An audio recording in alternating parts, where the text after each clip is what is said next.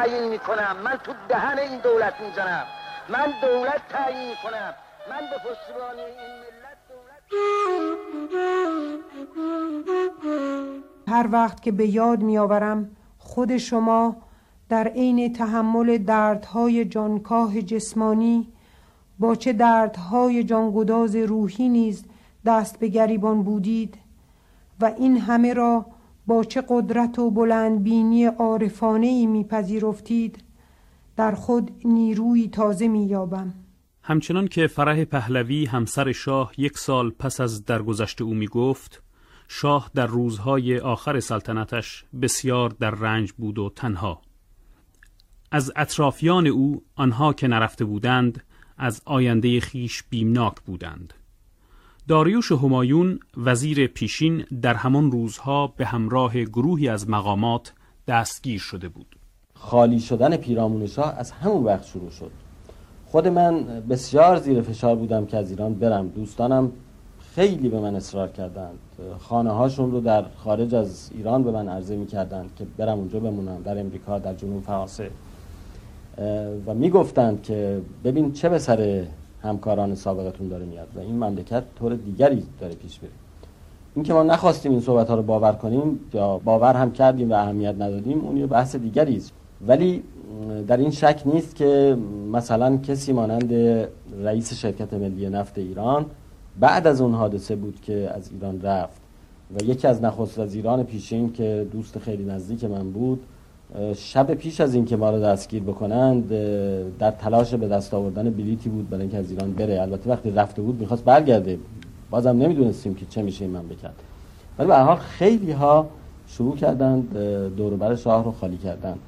وقتی ما رو گرفته بودند یکی از دوستان من که اون وقت معاون قائم مقام شرکت ملی نفت ایران بود برای من تعریف می‌کرد که هر وقت به دیدن شاه می‌رفته چون روزهای مثل اینکه مثلا یک شنبه دوشنبه روزهای شرفیابیش بود. می‌گفت اگر شاه قیافش گرفته بود در اون ملاقات او با این احساس از ملاقات میآمد که نوبت او هم فرا رسیده. و در این شرایط طبیعی است که کسی برای شاه سینه سپر نکرد. و بسیاری از کسانی هم که می توانستند برای شاه سینه سپر کنند به گفته احسان نراقی از ایران رفته بودند.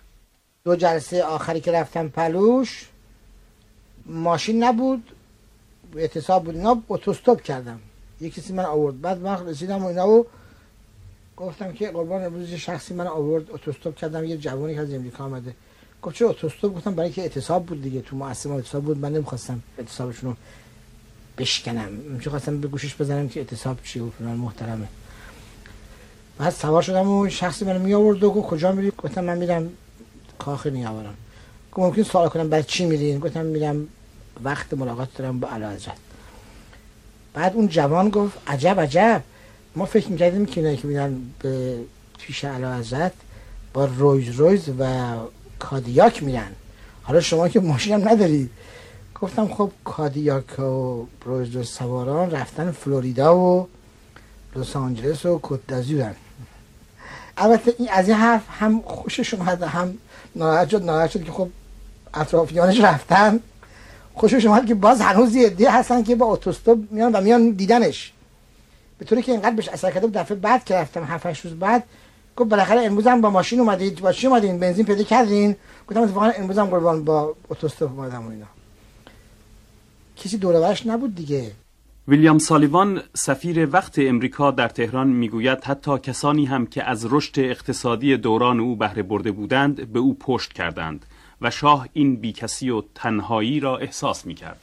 He had thought and indeed said to me several times that uh, the young middle class people who had been educated largely through his provenance شاه تصور می کرد و چندین بار هم به من گفته بود که طبقه متوسط جوان که بیشترشان در دوره او تحصیل کرده و بار آمده بودند نفعشان در بقای این رژیم است و بنابراین از او و نظام سلطنتی حمایت خواهند کرد تا حرکت ایران در جهت ترقی و پیشرفت را حفظ کنند.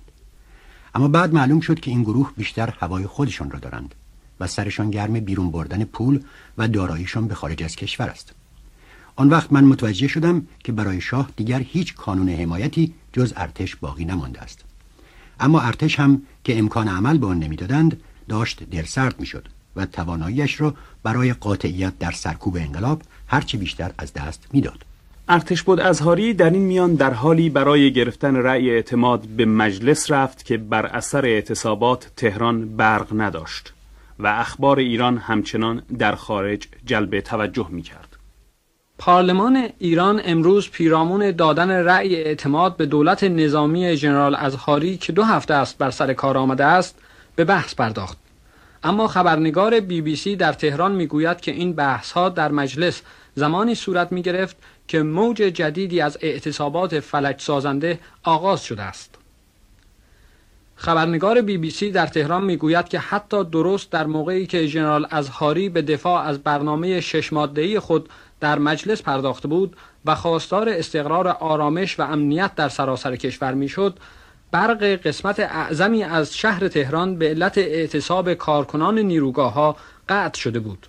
اعتصاب کارکنان شرکت مخابرات ایران نیز رابطه ایران را عملا با سایر نقاط جهان قطع کرده است و کارمندان دولت و نیز کارمندان گمرک با اعتصاب خود دولت را تحت فشار قرار دادند خبرنگار ما در تهران می‌گوید که تهران در حال حاضر آرام است. بازار تهران که دو هفته پیش به اعتراض به روی کار آمدن دولت نظامی تعطیل شده بود اینک مجددا باز شده است.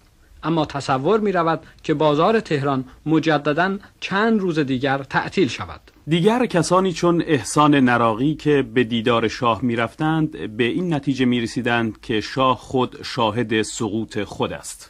گفت میگن که مرگ بر شاه و اینا و گفت آزاد باشن یعنی بگم مرگ بر شاه با یه حالت بغضی اینا. یه روزی من گفت که توی بیمارستان ملکه مادر بیمارستان قلب.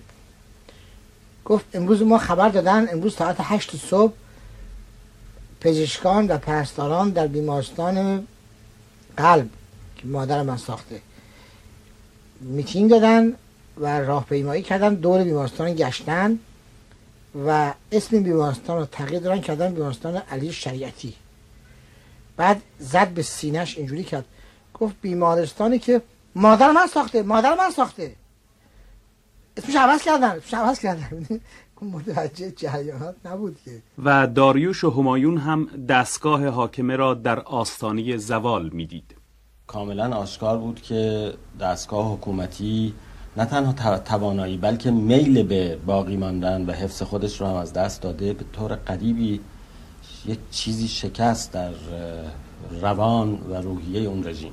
سر انتونی پارسونز سفیر وقت بریتانیا تدریجا آینده شاه را تاریک می‌دید و در دیداری این مطلب را به شاه گفته بود I remember saying to the Shah in October, when people were striking for more pay because they realized the government was weak, I remember saying to him, Your Majesty, I have a terrible feeling that these people have found the way to get rid of یادم هست که در اوایل آبان که اعتصاب ها تازه شروع شده بود و مردم دولت را ضعیف می‌دیدند و درخواست افزایش حقوق و دستمزد داشتند همان موقع من به شاه گفتم که اعلی حضرت من احساس بدی دارم که اینها راه مقابله با شما را یاد گرفتند و به زودی خواهند گفت فقط به شرط رفتن شما به سر کار باز خواهند گشت. به شاه گفتم اعلی حضرت وقتی این اتفاق بیفتد من یکی نمی‌دانم چه می‌توانید بکنید. آمدن محرم فرصتی به مخالفان داد تا به هیئتها و مجالس عزاداری بهتر سازمان دهند و با شعارهای الله اکبر از فراز بامها شهر را تکان دهند. شعارهایی که به گفته احسان نراقی شاه هم شنیده بود. چهارم روز محرم یکی از ملاقات من بود با شاه که الله اکبر شروع شده بود روی پشت بونا. چون الله اکبر صداش میادی گفت شب شما شنیدید؟ گفتم بله. گفت اینجا هم صداشون همون ده نیاورم خب اصلا گیت شده بود دیگه. الله اکبر اصلا اعصابش رو داغون کرده بود. و نمی‌دونست باش برخورد بکنه به چه نحو باید خشونت کرد باید ملایمت کرد باید واسطه فرستاد با چیکار کرد برای شاه در این روزهای بحرانی نظر دولتهای خارجی مهم بود و مرتب با سفرای امریکا و انگلیس و گاه هم با سفیر شوروی مشورت می کرد. انتونی پارسونز که در آن زمان سفیر بریتانیا در ایران بود می‌گوید خود شاه چندین بار از او و سفیر امریکا با هم خواسته بود که به دیدار او بروند. There were countless occasions. I think on two occasions uh, the Shah sent for us together. We never asked to go together.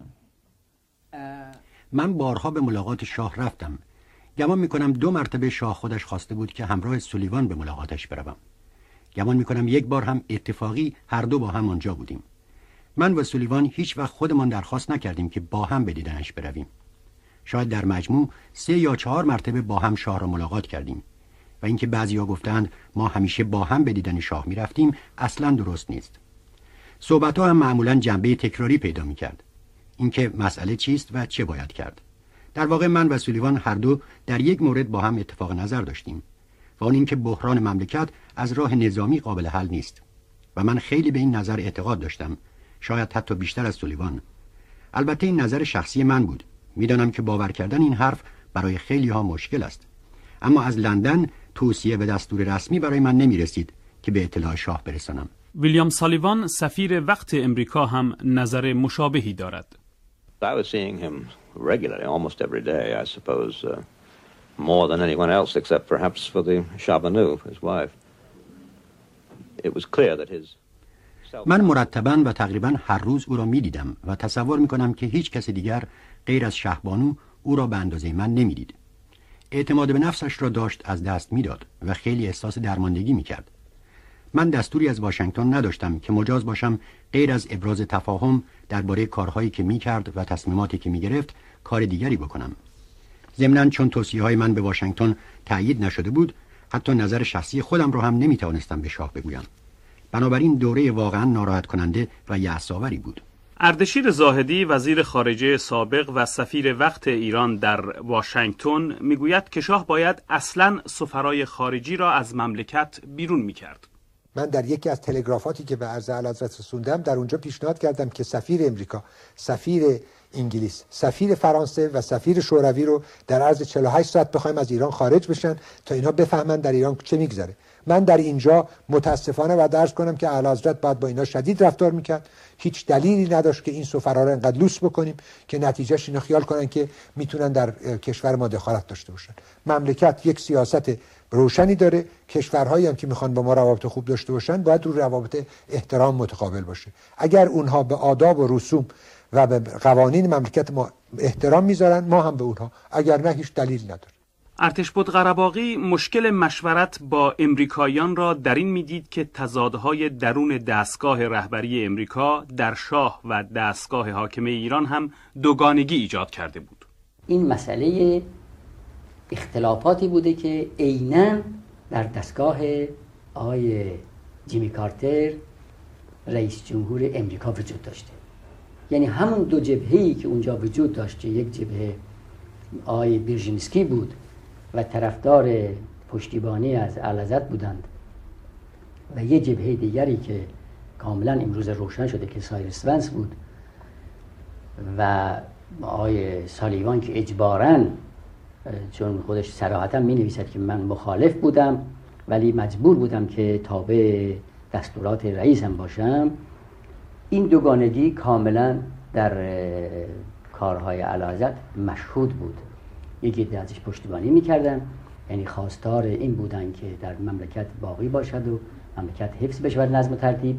یه دیگه معتقد بودن که نخیر حقوق بشر مقدم بر سایر مسائل و اون نتیجه همین بود که این دوگانگی در دستورات علایت از اینجا ناشی میشه این دوگانگی در امریکا در سطحها و شکلهای متفاوت بود زبگینو برژینسکی مشاور امنیت ملی کارتر از کسانی بود که برای بقای شاه خواهان شدت عمل بود. My view throughout the crisis, and I have made no secret of it, was that one should not permit a friendly state with a well-organized army. نظر من در تمام دوره بحران که آن را پنهان هم نمی کردم این بود که نباید گذاشت یک دولت دوست با یک ارتش سازمان یافته که نقش استراتژیک مهمی ایفا کند از هم بپاشد. بلکه باید این دولت را ترغیب کرد که در حدی متعادل اما مؤثر از قدرت خود از جمله از نیروهای مسلحش برای حفظ رابطه‌ای که از حیث استراتژیک مهم بود استفاده کند. برای من غیرقابل قبول بود که بگوییم می شود ایران و ارتشان را تحویل آیت الله خمینی و اطرافیانش داد با این خیال خوش که شاید این کار به نفع غرب تمام شود. اما سایروس فنس وزیر خارجه وقت امریکا می‌گوید در هدف اصلی ما که حمایت از شاه بود ما هیچ گونه اختلافی نداشتیم. There were views in the United States with respect to how the Shah ought to handle this growing set of tensions. Should he be در بین مقامات امریکا نظرات مختلفی بود درباره اینکه مصلحت شاه چیست و چطور می‌تواند با بحران مقابله کند. اینکه آیا صلاح است که مخالفان را به شدت سرکوب کند یا بهتر است به سیاست فضای باز ادامه بدهد؟ و البته بین مقامات امریکا اختلاف نظر در این باره وجود داشت اما همه ما در یک موضوع متفق قول بودیم و آن اینکه شاه و ایران برای ما اهمیت حیاتی دارند و ما باید از شاه حمایت کنیم. در این مورد هیچ اختلاف نظری بین ما نبود. اما پیغام هایی که از جناح های دولت امریکا به شاه می رسید زد و نقیز بود و به گفته احسان نراقی اسباب سردرگمی شاه. نمی‌دونست اون طرفی که در این 20 سال باش 20 چند سال ازش حمایت کرده حالا واقعا دست کشیده یا نکشیده چه باید بکنه؟ این بود که سرگردان بود. راجع به امریکا سرگردان بود. مثلا شب تلفن می‌کرد زاهدی به برژنسکی باش صحبت می‌کرد و اون می‌گفت باید مقاومت کرد و ما پشت شما هستیم و اینها. فرداش خودش می‌گفت صفحه امریکا میاد یه حرفای دیگه می‌زنه. اردشیر زاهدی می‌گوید رقابت میان جناحهای امریکا لطمه فراوان به شاه زد. برزمسکی رو باید ارز کنم که تو این افرادی که با کارتر کار می‌کردن تنها کسی که می‌تونم بگم وجدانن راستگو بود و عقاید خودش رو ولو اینکه شاید بعضی عقایدش برای ما قابل قبول نبود حرفاشو می‌زد زیبنو برزنسکی بود. سایونس علاقه به کارش اطرافیانش هم هر کسی هر سازی می‌زدن این بیچاره میرقصید. متاسفانه دعوایی که در خود وزارت خارجه بین گروه خود وزارت خارجه بود افرادی که خب یک شخصی بود به اسم بال که این یه روزی معاون وزارت خارجه امریکا بوده و مدیر کن. این آمد رئیس یه دستگاه تجارتی شده بود در امریکا و این می‌خواست بره به ایران آمد پلومن. این می‌خواست حضور علازت شرفیاب بشه. من به او گفتم شما حق ندارید حضور علازت شرفیاب شما مقامی نیستید. حالا برای خاطر اینکه با ایران روابطی داشتیم برای اینکه اینا لوس نشن و نونور نشن جلو اینا رو می‌گرفتم و به قول معروف نوکشون هم میچیدم اصرار زیاد کرد و خواهش کردم بسیار خوب ترتیب میدیم که شما با وزیر اقتصاد و دارایی صحبت کنید. و آقای انصاری وزیر دارایی بود که با او ملاقات بکنه حرف اقتصادی ایشون یه شرکتی در امریکا کار می‌کرد برای منافع شخصش بود. از اونجا این رنجیده خاطر شد که چرا نتونسته حضور اعلیحضرت شرفیاب بشه؟ اون وقت هم در شمال تشریف داشتن. من گفتم مگر یه تاجر ایرانی بیاد رئیس جمهور میپذیرتش و معتقدم به اینکه روابط باید مت... احترام متقابل باشه reciprocal باشه به قول خودشون. بنابراین هیچ دلیل نداره. این در اینجا این رو به دل گرفت و در موقعی که کارتر ازش خواسته بود در گزارشات همه رو به ضرر علازت نوشت. برای خاطر اینکه چرا در ایران ازش با اینکه انقدر خوب پذیرای شده بود ولی این خیال می‌کرد که ما این مملکت کلونی هستیم باید هر غلطی اینا دلش رو می‌خواد کنیم. نه. ویلیام سالیوان سفیر امریکا در تهران هم رقابت میان شورای امنیت ملی و وزارت خارجه امریکا را به خوبی حس می‌کرد. Washington was in a total turmoil uh, as far as its foreign policy mechanism at that time. The um, rivalry, the internecine scrapping between the State Department. در آن موقع واشنگتن از لحاظ عملکرد سیاست خارجی به طور کلی وضع آشفته‌ای داشت. رقابت و مبارزه بین وزارت خارجه و شورای امنیت ملی مخصوصا در ارتباط با ایران به صورت فضیحت باری در آمده بود. در نتیجه یک رشته خط های متضاد ارائه می‌شد چون هر کس که به رئیس جمهور و مقامات تصمیم گیرنده دسترسی بیشتری داشت ظاهرا می توانست نظر خودش را پیش ببرد. اما نه آنطور که تعیین کننده خط مشی کلی و جامعه امریکا باشد. از سوی دیگر به گفته سایرس ونس برای امریکاییان هم مشکل بود به کسی که 37 سال حکومت کرده بگویند چگونه کشورت را اداره کن. The Shah had been in power for some 30 odd years. He had proved to be a very durable leader and therefore uh, شاه بیش از سی سال سلطنت کرده و نشان داده بود که حکومت مقتدر و ماندگاری دارد. بنابراین ما فکر می کردیم وظیفه ما نیست که به او بگوییم چطور مملکتش را اداره کند. کاری که ما می توانستیم بکنیم این بود که اگر مشورتی می‌خواست نظرمان را به او بگوییم که چه کند و ما بارها و بارها به او گفته بودیم که بسیار برایش احترام قائلیم و اوست که باید تصمیم بگیرد و امریکا نمی‌تواند به او بگوید که چه باید بکند. شاه قادر به تصمیم گیری نبود و به گفته داریوش و همایون بیماری او بی تصمیمی او را تشدید می کرد بیماری شاه مسلما نقش مهمی داشت آنچنان رو آنچنان تر کرد. ولی آنچنان تر کرد برای اینکه شاه اصولا چنان که کارگرش نشان میده در تمام 37 سال پادشاهیش کسی نبود که یک تنه در برابر دشواری ها بیسته. در بحران های سخت متکی بود به آدم های نیرومندتر. اگر اون آدم های نیرومندتر در دسترس بودند موقعیت نجات پیدا می‌کرد. اگر نبودند که آخرهای کار دیگه نبودند و او به کسی اعتماد نداشت به اون صورت خودش به تنهایی از عهده نمی خود شاه گرایش طبیعیش به این بود که میدان خالی بکنه در مقابل بحران سخت. بیماری گرایش او رو به رها کردن رفتن قهر کردن از مردم و او از مردم قهر کرد حقیقتا. خودش رو مستحق چنین واکنش هایی نمی‌دید و باور کردنی نبود در آغاز براش. تظاهراتی و ضدش می‌شد. وقتی مسلم شد به کلی رها کرد و ترجیح می‌داد که اصلا نباشه در اون مملکت. از این پس شاه فقط در جستجوی جانشینی برای خود بود.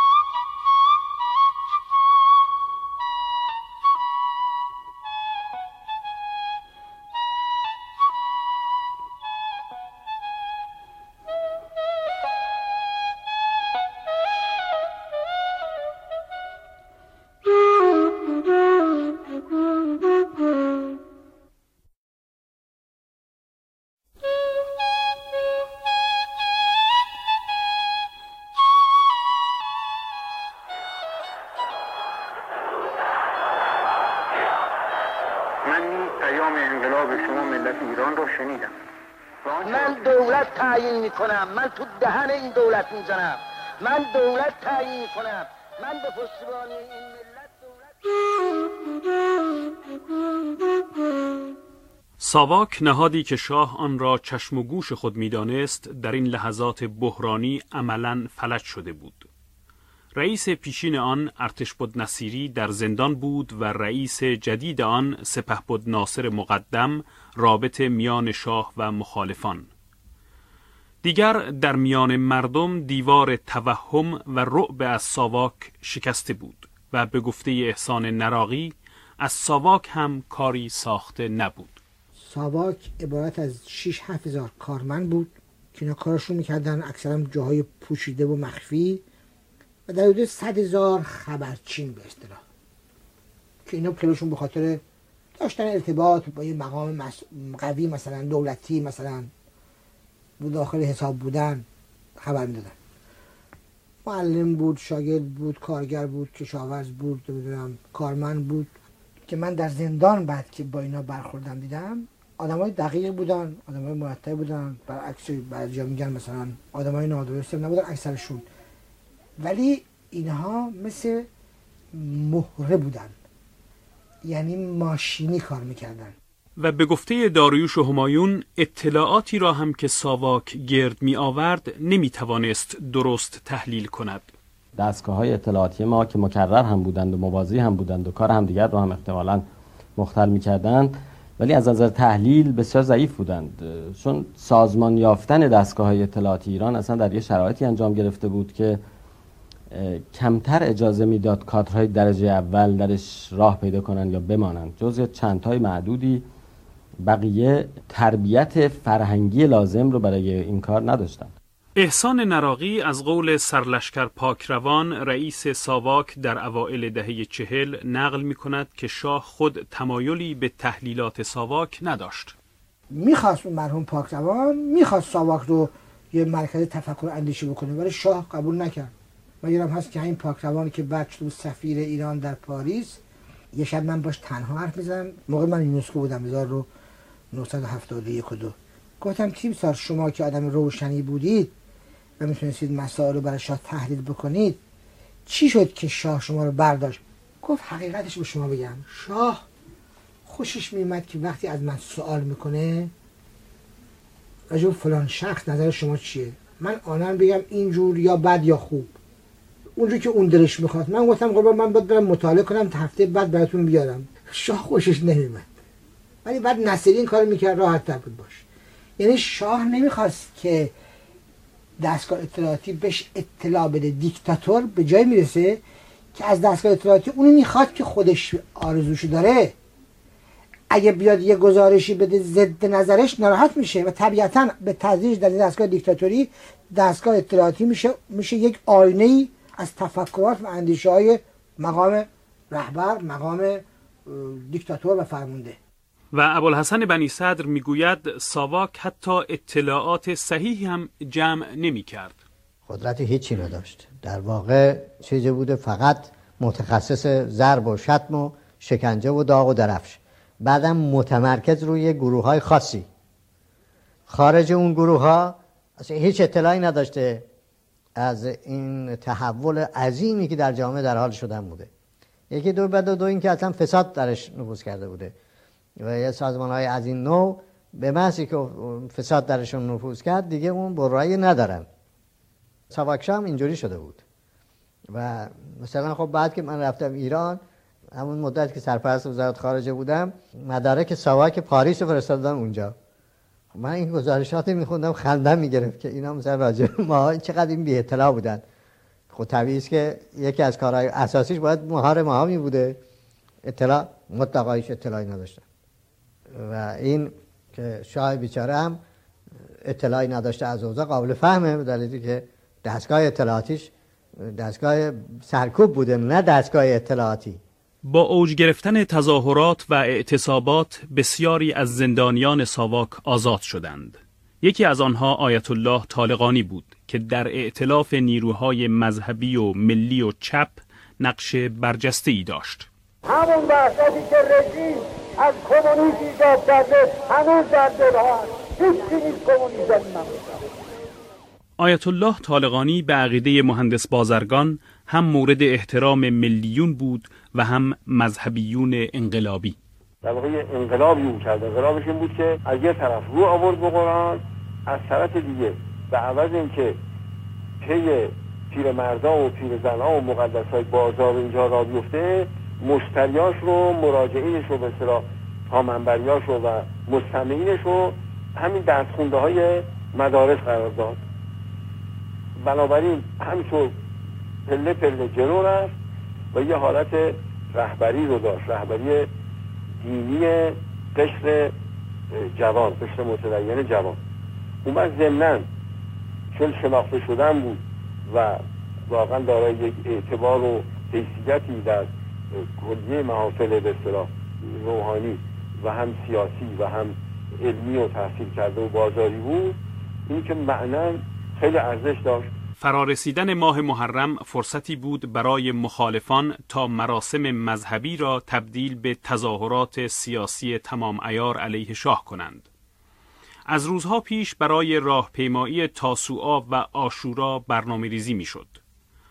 آیت الله خمینی ضمن مقایسه واقعی کربلا با وقایع جاری از امکان خونریزی در این مراسم نگران بود.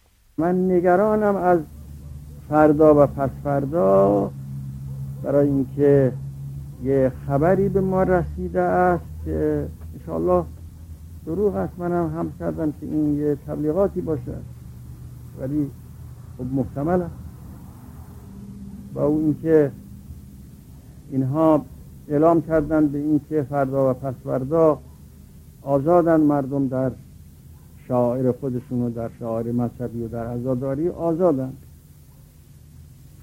از اون طرف اطلاع دادن که یه نقشه ای در کار است و اون نقشه این است که یک عددی از اشرار را بین مردم با همون صورت مردم وارد معرکه کنن و اونها شلوغکاری بکنن. اونها که شلوغکاری کردن با رگبار مسلسل مردم را از پا درارند و این البته موجب نگرانی است که فردا اینها چه خواهند کرد. هر کس ببیند یک سلطان جائری اتصاف به این امور را دارد و در مقابلش ساکت بشیند نه حرف بزند و نه عملی انجام بدهد. پیغمبر فرموده است جاش جای همون یزید است. اطرافیان آیت الله خمینی در پاریس از جمله دکتر ابراهیم یزدی هم اهمیت ماه محرم را برای خارجیان توضیح می‌دادند که شاه یزید است و مظهر باطل و آیت الله مظهر حق. During the month of Muharram, uh, the struggle against the Shah will intensify, as you have seen, because they see the uh, living symbol of Yazid in the present Shah and the living symbol of the truth in uh, the struggle of uh, Imam Khomeini. از سوی دیگر به گفته ارتش بود قرباغی دولت نظامی در مقابله با این مراسم که علنا شکل سیاسی به خود گرفته بود دچار تشتت و تفرقه بود جریانات تاسوعا آشورا من وزیر کشور هستم. ازهاری رئیس ستاد بزرگ ارتشداران نخست وزیر شده. کارهای رئیس ستاد بزرگ ارتشداران را جانشینش سپهبد حاتم می‌کنه. جلسه تشکیل شد شورای امنیت ملی. می‌خواهیم ببینیم که آیا اجازه بدهیم تا سوا و آشورا صورت بگیره تظاهرات یا نه. بنده می‌گویم که در دولت نظامی با وجود حکومت نظامی ما که می‌دونیم مقصود از این تظاهرات چیست واقعا ازاداری نیست بلکه استفاده سیاسی است باید این معنی بشود. رئیس ستاد که نخست وزیره و جانشینش رئیس ستاد ارتشه می‌گوید شما اگر جلوی این تظاهرات رو بگیرید اگر تظاهرات بکنن و دستور بدهید که جلو اینها رو بگیرن ممکنه وقایع اکتبر شوروی پیش بیاد. یعنی سربازای شما گرویدن به انقلاب. در این میان دکتر کریم سنجابی رهبر جبهه ملی که در بازداشت بود روز قبل از راهپیمایی آزاد شد. درست یک روز قبل از راهپیمایی مرا مرخص کردن. به این عنوان که ما در راهپیمایی شرکت نکنیم. از طرف سپه بود حاکم نظامی. اویسی. از طرف اونم به من خبر داده شد که ما اطلاع پیدا کردیم که می‌خوان شما و طالقانی را ترور بکنن و پای ما تمام کنن. و بنابراین شما در این راهپیمایی شرکت نکنید. منم گفتم مقدر هرچی باشه. ما اعلام کردیم که راهپیمایی شرکت کنیم. این بود که در راهپیمایی اول که از خیابان دروازه شمران شروع می شد تا دانشگاه بنده پیاده توی جمعیت سر جمعیت بودم و شاید متجاوز از یک میلیون نفر همراه ما آمده شد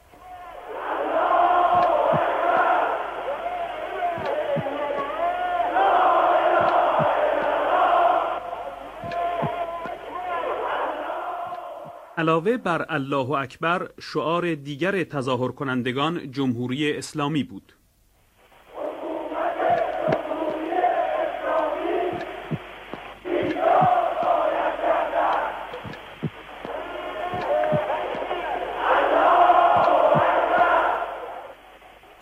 و اخباری که آن روز از تهران می رسید حاکی از مسالمت آمیز بودن این تظاهرات بود. امروز در تهران جمعیتی که عدهشان به نزدیک یک میلیون نفر تخمین زده می‌شد دست به راهپیمایی بسیار بزرگ ولی مسالمت آمیزی زدند تا مخالفت خود را با شاه و دولتش ابراز دارند. صفوف راهپیمایان به اجتماعی در میدان شهیاد در کناره شهر ختم می‌شد. و در آن میدان راهپیمایان به سخنرانی های شخصیت های مخالف رژیم گوش فرا دادند میدان شهیاد نمی توانست تمامی جمعیت را در خود جای دهد و هزاران نفر حتی پیش از آن که به آن میدان برسند متفرق شدند صف راهپیمایانی که به سوی میدان در حرکت بودند تا حدود 6.5 کیلومتر امتداد یافت. مردم شعارنامه ها و همچنین تمثال هایی از رهبر روحانی خود آیت الله خمینی که در حال حاضر در پاریس به سر می‌برد حمل می کردند آنان در شعارهای خود خواستار برقراری حکومت اسلامی و قطع روابط با جهان غرب می شدند. یک خبرنگار بی بی سی در تهران می‌گوید راهپیمایی امروز با انضباط بسیار زیاد برگزار شد. هلیکوپترهای نظامی بر فراز جمعیت جولان می‌دادند ولی هیچ سرباز یا پاسبانی مشهود نبود. و اما در نقاطی به دور از مسیر راهپیمایی تانک ها و زره پوش هایی مستقر گردانیده شده بود و این خودروها راه وصول به محلات اعیان نشین حومه شمالی تهران را که کاخ شاه را نیز در بر می‌گیرد صد می کردند. از مراکز چند شهرستان من جمله مشهد و قم و زنجان نیز گزارش رسیده است که تظاهرات مشابهی برگزار گشته است و ظاهرا آن تظاهرات نیز مسالمت آمیز بوده است و دکتر سنجابی در پایان راهپیمایی تاسوعا شرکت گسترده مردم را بهترین دلیل حقانیت مبارزه ملی و دینی مردم خواند. در این تاسوعای حسینی میلیون ها زن و مرد ایرانی با تظاهرات پرسکون تسلیم آسل خود را به پایان دادن رژیم استبداد اما فردای آن روز یعنی روز آشورا مراسم عزاداری چهره سیاسی تندتری به خود گرفت. جماعات انبوهی از مردم بار دیگر در خیابانهای تهران و شهرهای دیگر ایران برای شرکت در مراسم مذهبی و همچنین تظاهرات علیه شاه گرد آمدند. چنین تخمین زده می شود که تعداد جماعاتی که به میدان شهیاد روی آوردند حتی از یک میلیون نفری که دیروز در آنجا بودند بیشتر بوده است. خبرنگار بی بی سی در تهران می‌گوید که تا چندین کیلومتر هیچ چیز دیده نمی‌شد جز جمعیت و علم و پرچم و اتومبیل.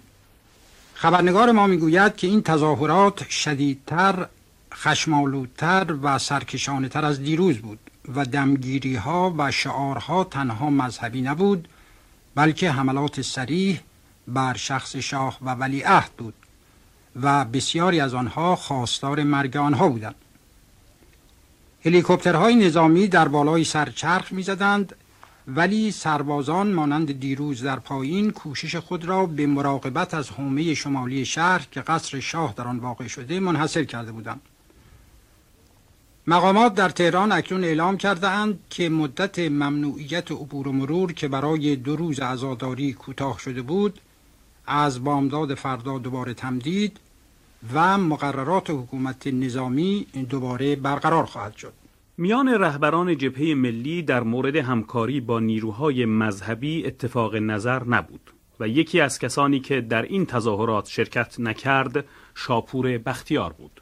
روز تاسوعا و آشورا بود طالقانی به من تلفن کرد که شما حتما با تشریف بیارید و که شرکت بکنید در این تظاهرات. نه هم تاسوعا هم آشورا. گفتم که اولا اگر که از طرف ملت ایران و همگانی است باید که ما بنشینیم دور هم دور میزی صحبت بکنیم که شعارها چه باشه عکس ها چه باشه مسائل چه باشه. من مخالف با اینکه علما شرکت بکنند و هر رهبری که از آقایون به عنوان مرجع تقلید و اینا می‌خواد صحبت بکنن بدون که اسم خمینی خاص بیارم یا شریعت مداری یا دیگری موافقم. اما با این وضعیت گفتم من نمیرم و من شرکت نمی‌کنم. واقعا شرکت نکردم. البته صدیقی هم شرکت نکرد. خوب. اون هم شرکت کردن دیدن یه عکس مصدق کسی آورده بود عکس کشیدن پایین. آخونده شاه از راهپیمایی دو روزه تاسوعا و آشورا تکان خورده بود. اما به گفته احسان نراقی علت این تظاهرات را نمی‌دانست. آشورا تاسوعا که بعد رفتیم و باش صحبت کردیم که مداخله ارتش نباشه اونها بعدش گفتم قربان من رفتم صبح زود با همسرم رفتم در شهر دیدم در تمام دیوارهای خیابان شاهرزای اون زمان خیابان انقلاب حالا.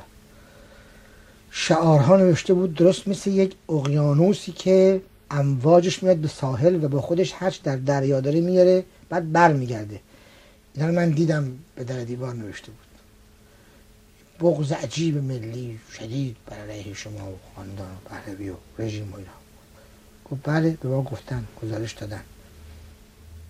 خب میگم نمی‌دونست که این چی شده که به این وضع در آمده متوجه نبود. هی میگفتش که مثلا اینا که مردم مرفهی چرا با شنیدیم زنها با پالتو پوست رفتن تو تظاهرات؟ اینا چی میگن؟ مثلا خیال می‌کرد که حتما تظاهر کننده باید آدم فقیری باشه. می‌گفت اینا که مرفهن چی میگن؟ یعنی ظرفیت حزم این وقایع رو نداشت. اما برای آیت الله خمینی راهپیمایی تاسوعا و آشورا همه پرسی بود علیه نظام سلطنت و در حمایت از رهبری او. وی میکوشید تا در پیامهای خود سیاست حکومت اسلامی مورد نظر خود را بیان دارد. آزادی حق مردم است استقلال یک مملکت حق یک اهل مملکت است که طلب استقلال بکنن در مملکت. نباید هی در حبسش کنن نباید جلوش را بگیرن که حرف نزن یه روز فشار بدن که نباید کلمه حرف بزنی. قلمش را بشکنن که نباید بنویسی. قلم ها را اینا شکستن قدم ها را شکستن در این پنجاه سال. حبس ها پر بود از, از اشخاصی که آزادی می‌خواستن در این پنجاه سال حالا قیام کردند و حقوق واضح ملی خودشون را که از حقوق بشر است و از اولین حقوق بشر است آزادی استقلال حکومت عدل اینو می‌خوان مردم. آیت الله خمینی بر این نکته هم تأکید می کرد که اسلام با تمدن جدید مخالف نیست. گفته می شد که ما می‌خواهیم مملکت را به عقب برگردانیم. این مطلب بود است که شاه برای اینکه دست و پا بزند و خلاص بشد از این گرفتاری که دارد منتشر کرده. ما با جمیع آثار تمدن موافقیم و مایلیم که مملکت ما مجهز بشد به جمعی آثار تمدن لکن نه به اون طور که شاه عمل کرد. شاه تمام آثار تمدن را در ایران به یک آثار فاسد کننده مفسد در آورد. سینماها را محل فساد درست کرد اخلاق جوانهای ما را فاسد کرد مراکز فحشا را زیاد کرد. مراکزی که جوانهای ما را عادت به چیزهای باطل مثل هروئین می کند زیاد کرد و ما با اینها مخالفیم و اما با آثار تمدن و پیشروی به هیچ وجه مخالف نیستیم. با پیشروی های شاه مخالفیم. در پاریس آیت الله خمینی تشکیل حکومت اسلامی را حتمی می‌دانست و در تهران شاه در جستجوی کسی بود که زمام حکومت را به دست گیرد.